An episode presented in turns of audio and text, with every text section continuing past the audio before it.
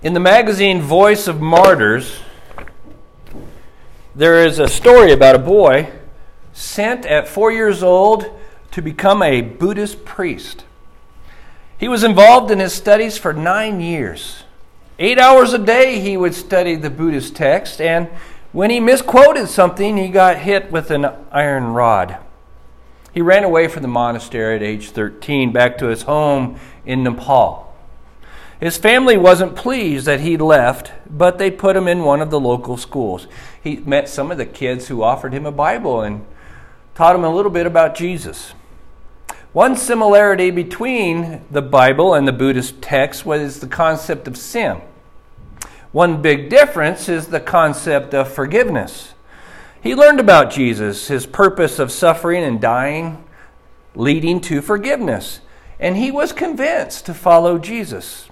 In a country with anti conversion laws, he did not live as a secret Christian. His family was appalled that a Buddhist monk would become a Christian. He was ridiculed, and one time his four brothers beat him to a pulp. There is more to the story now that he's 18. He said, Any kind of persecution is part of life. Since Jesus has borne all the persecution, compared to him, our persecution is nothing. And that's the lesson today the bright side of Christian suffering. Christ's suffering, Christ's desire, and Christ in us. So the first point is Christ's suffering. 1 Peter chapter 3 verse 18.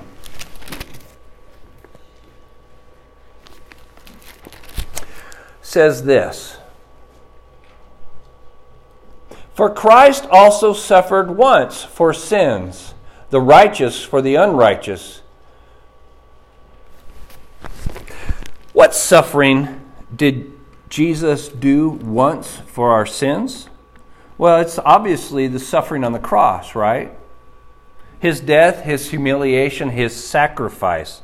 Sure, he suffered prior to this experience in his physical life, but what he did on the cross, him as righteous for us as unrighteous, allowed us to have the opportunity and ability to come to God through him.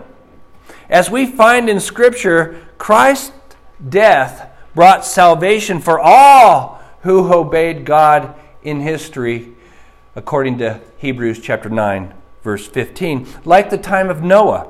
Ultimately, who gave Noah his words to speak? God and Jesus. Who provided the way of escape to a lost people? God and Jesus. Anyone in time who does not follow God, who are disobedient, and if you look at this context, are prisoners to their sin and Satan's will. God used a preacher of righteousness, Noah, to bring salvation. It was not Noah, was it? It was the message he shared. Ultimate salvation for Noah and his family would also come through Christ.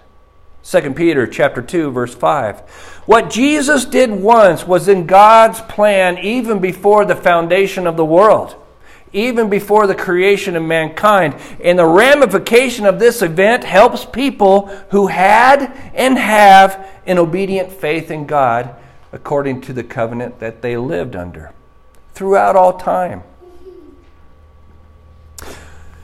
Flesh is the next thought in the idea of Christ's suffering. 1 Peter chapter 4 verse 1 since therefore Christ suffered in the flesh Arm yourselves with the same way of thinking. Christians can know what Christ's sufferings look like. We can study the idea of the, the Roman flog and what that did to a body.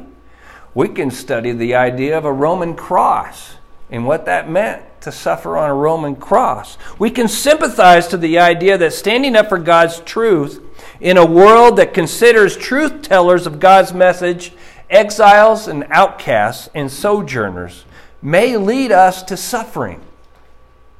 Do we arm ourselves with the same thinking as Christ? Well, Peter tells us that we should. This same type of thinking uh, as Christ's thinking, which led him to suffer for others, for God's truth, this is something we should consider. And more than just consider, it is something we should prepare our minds for. You see, Christ's suffering is something that he shared. 1 Peter chapter 4 verse 13. But rejoice in so far as you share Christ's sufferings, that you may also rejoice and be glad when his glory is revealed. Homework, study, and tests. Eh, they're a form of suffering, aren't they, Owen? Not too much fun in that. Lewis already shared that concept earlier that he didn't like that either, Owen. So it's okay. Going through these various grades and those trials can be hard for any student.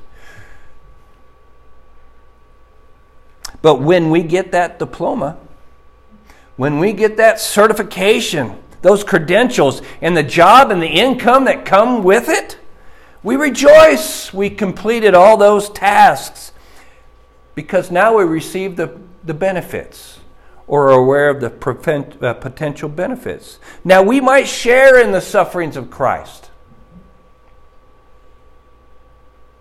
No, our sufferings can't be the sacrifice for others to have their sins forgiven. But they do have a purpose reaching the lost, showing our dedication to Christ, determination to stay faithful to God. And when it's all over and Christ's glory is truly revealed, you will rejoice and be glad that you understand the nature of Christ's sufferings and why it's so important in a world that's fallen. The second point is Christ's desire. Christ had great patience. God has great patience. 1 Peter chapter 3 verse 20.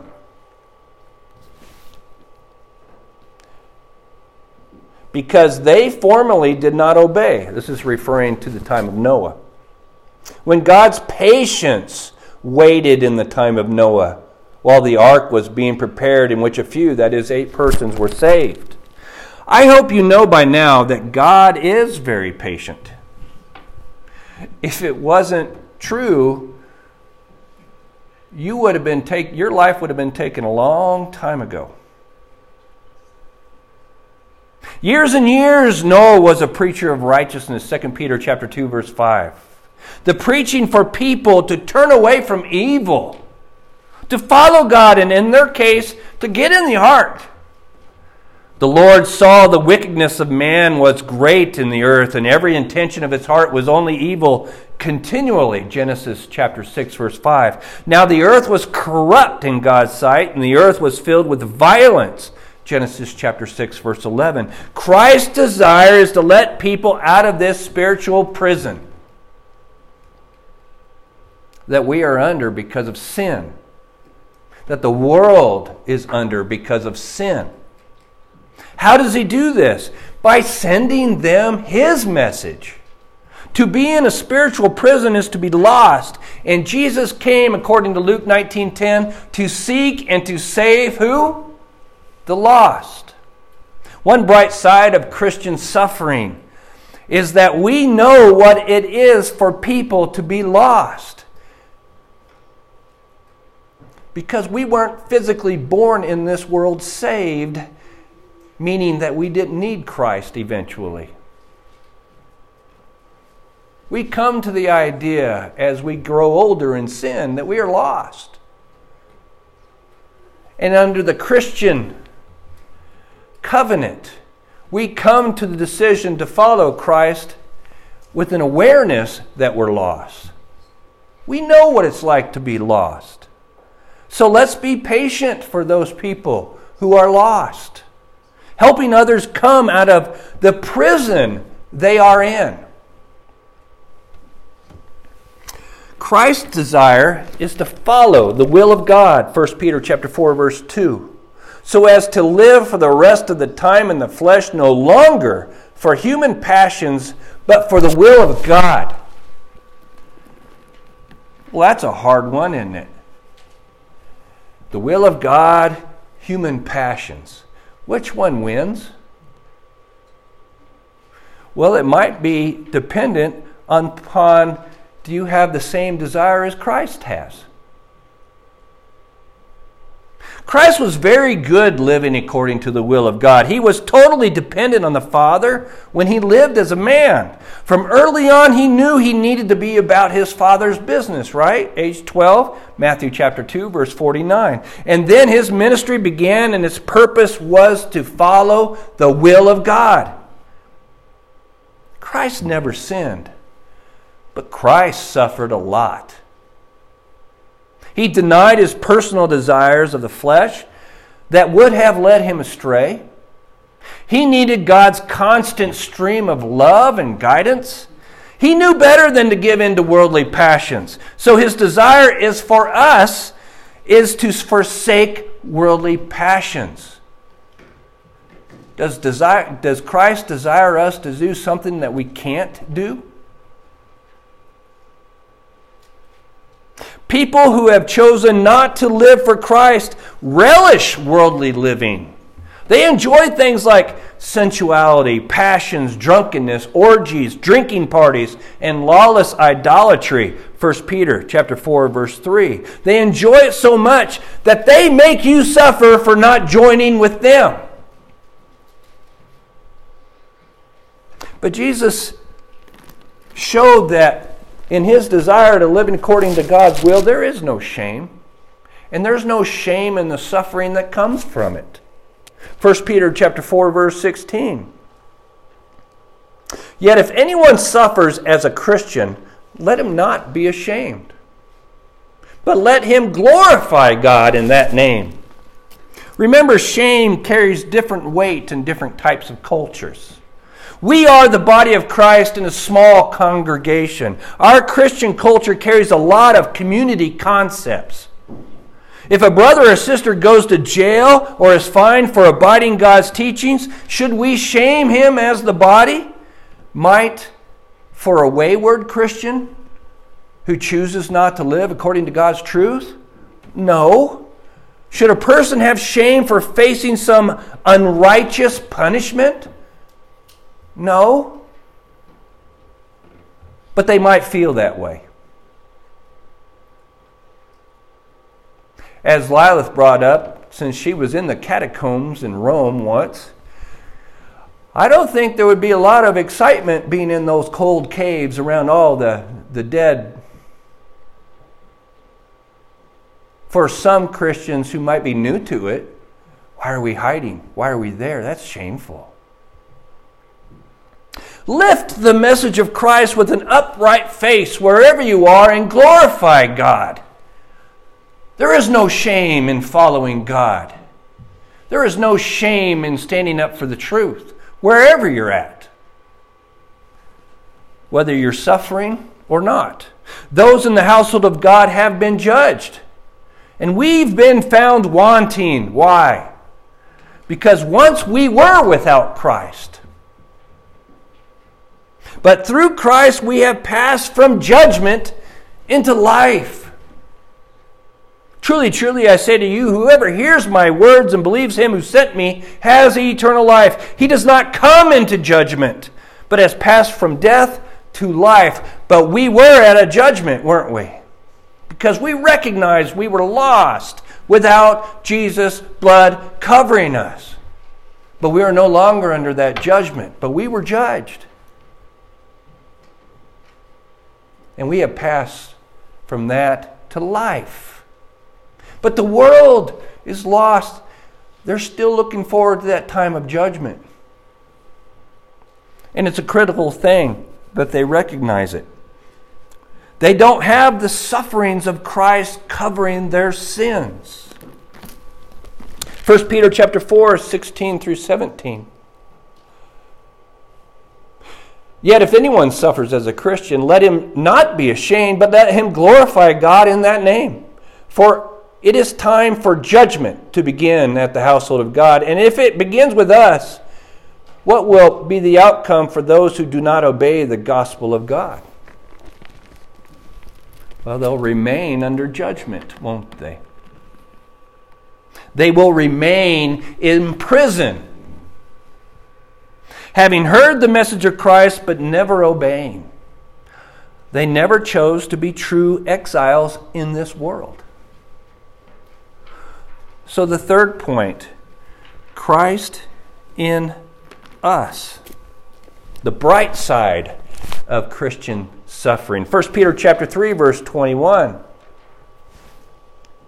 Baptism, which corresponds to this, referring back to the discussion with Noah, now saves you, not as a removal of dirt from the body, but as an appeal to God for a good conscience through the resurrection of Jesus Christ.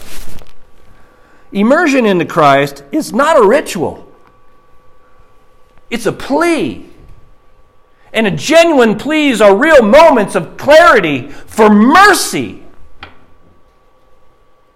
Baptism is that moment for a person in spiritual prison to receive forgiveness. At least according to the new covenant in Christ found in Scripture.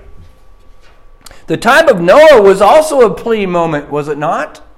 It was a plea by God for people to listen. Repent and obey. It was also a plea to rid the world of evil. Noah's flood just didn't clean the face of the earth of evil, it decimated it. The water was death to the unrepentant, but to the obedient, it was life. And Jesus is the reason why life is offered to those who plead for mercy. Christ is in us. We can understand what Peter meant in his sermon in Acts chapter 2, verses 37 through 38. Should have had that marked. Acts 2, 37 through 38.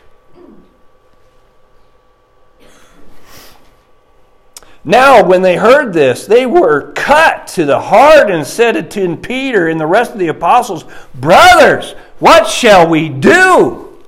What are they doing? They're pleading for mercy. They're not saying, What kind of ritual can we do in this life that looks good? They're pleading for mercy. What shall we do? Repent and be baptized every one of you in the name of Jesus Christ for the forgiveness of your sins, and you will receive the gift of the Holy Spirit. Wow! Wow! Do you see Noah reaching out to the lost, going, Repent and obey? Do you see Jesus reaching out to the lost? Repent and obey. You're under judgment right now. Do you want to be out of it?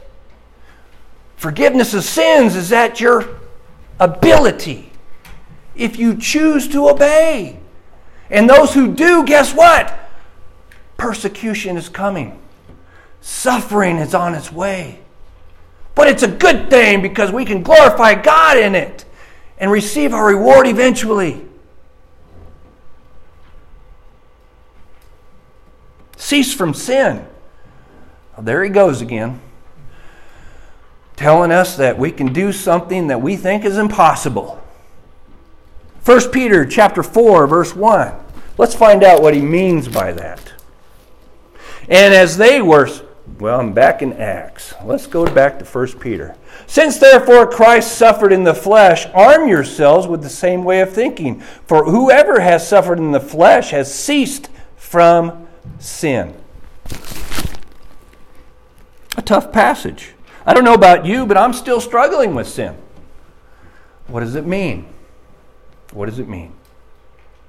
Does it mean I haven't suffered in the flesh? Mm, no. But if I do suffer in the flesh for Christ, what am I learning to live without? My human desires, my human passions. I'm sacrificing one for the other. I am putting my commitment in Christ in action. I am no longer desiring to live in the flesh, though I do sin. I am choosing to suffer for what I believe. And I believe that Jesus is the Christ, the Son of God, and if you want to go to heaven, you need to follow Him and not the world. I am choosing to live for the will of God. That's part of the context. Over and above my own passions.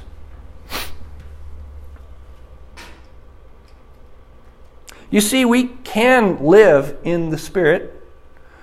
This carries the idea of giving up worldliness.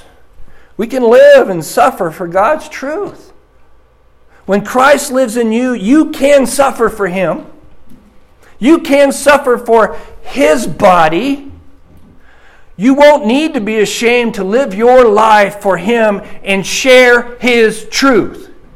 There is no shame in sharing His truth.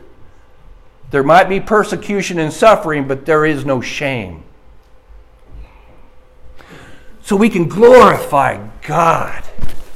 1 Peter chapter 4 verse 16. I'm getting older, guys. I can't see the words. Yet if anyone suffers as a Christian, let him not be ashamed, but let him glorify God in that name. The bright side of Christian suffering, whether it be from the government, other religious people, Satan, or family and friends, I know God and Christ are pleased with me. Is there anybody else that you want pleased with you more than them? I can glorify his name. I can praise him with my whole heart. If you are insulted in the name of Christ, you are blessed. Because the Spirit of glory and of God rests upon you. 1 Peter chapter 4 verse 14. Therefore let those who suffer according to God's will entrust their souls to a faithful creator while doing good. 1 Peter 4:19. The lesson is bright side of Christian suffering. And there is a beautiful bright side to it. First point, Christ's suffering was done once in the flesh, and he shares it with us who follow him. Two, Christ's desire is one of patience for a lost people. To follow the will of God, to have no shame in following Him. And three, Christ in us starts with our immersion into Christ. Desire to live following Him. In so doing, let's glorify God in every step of our life with heads held high, knowing that He truly loves a lost people who are under judgment. And He wants us to love them too. Let's look at the bright side of Christian suffering. If there's anybody here today who has any concerns or prayer requests or, or anything else you would like to share with the body,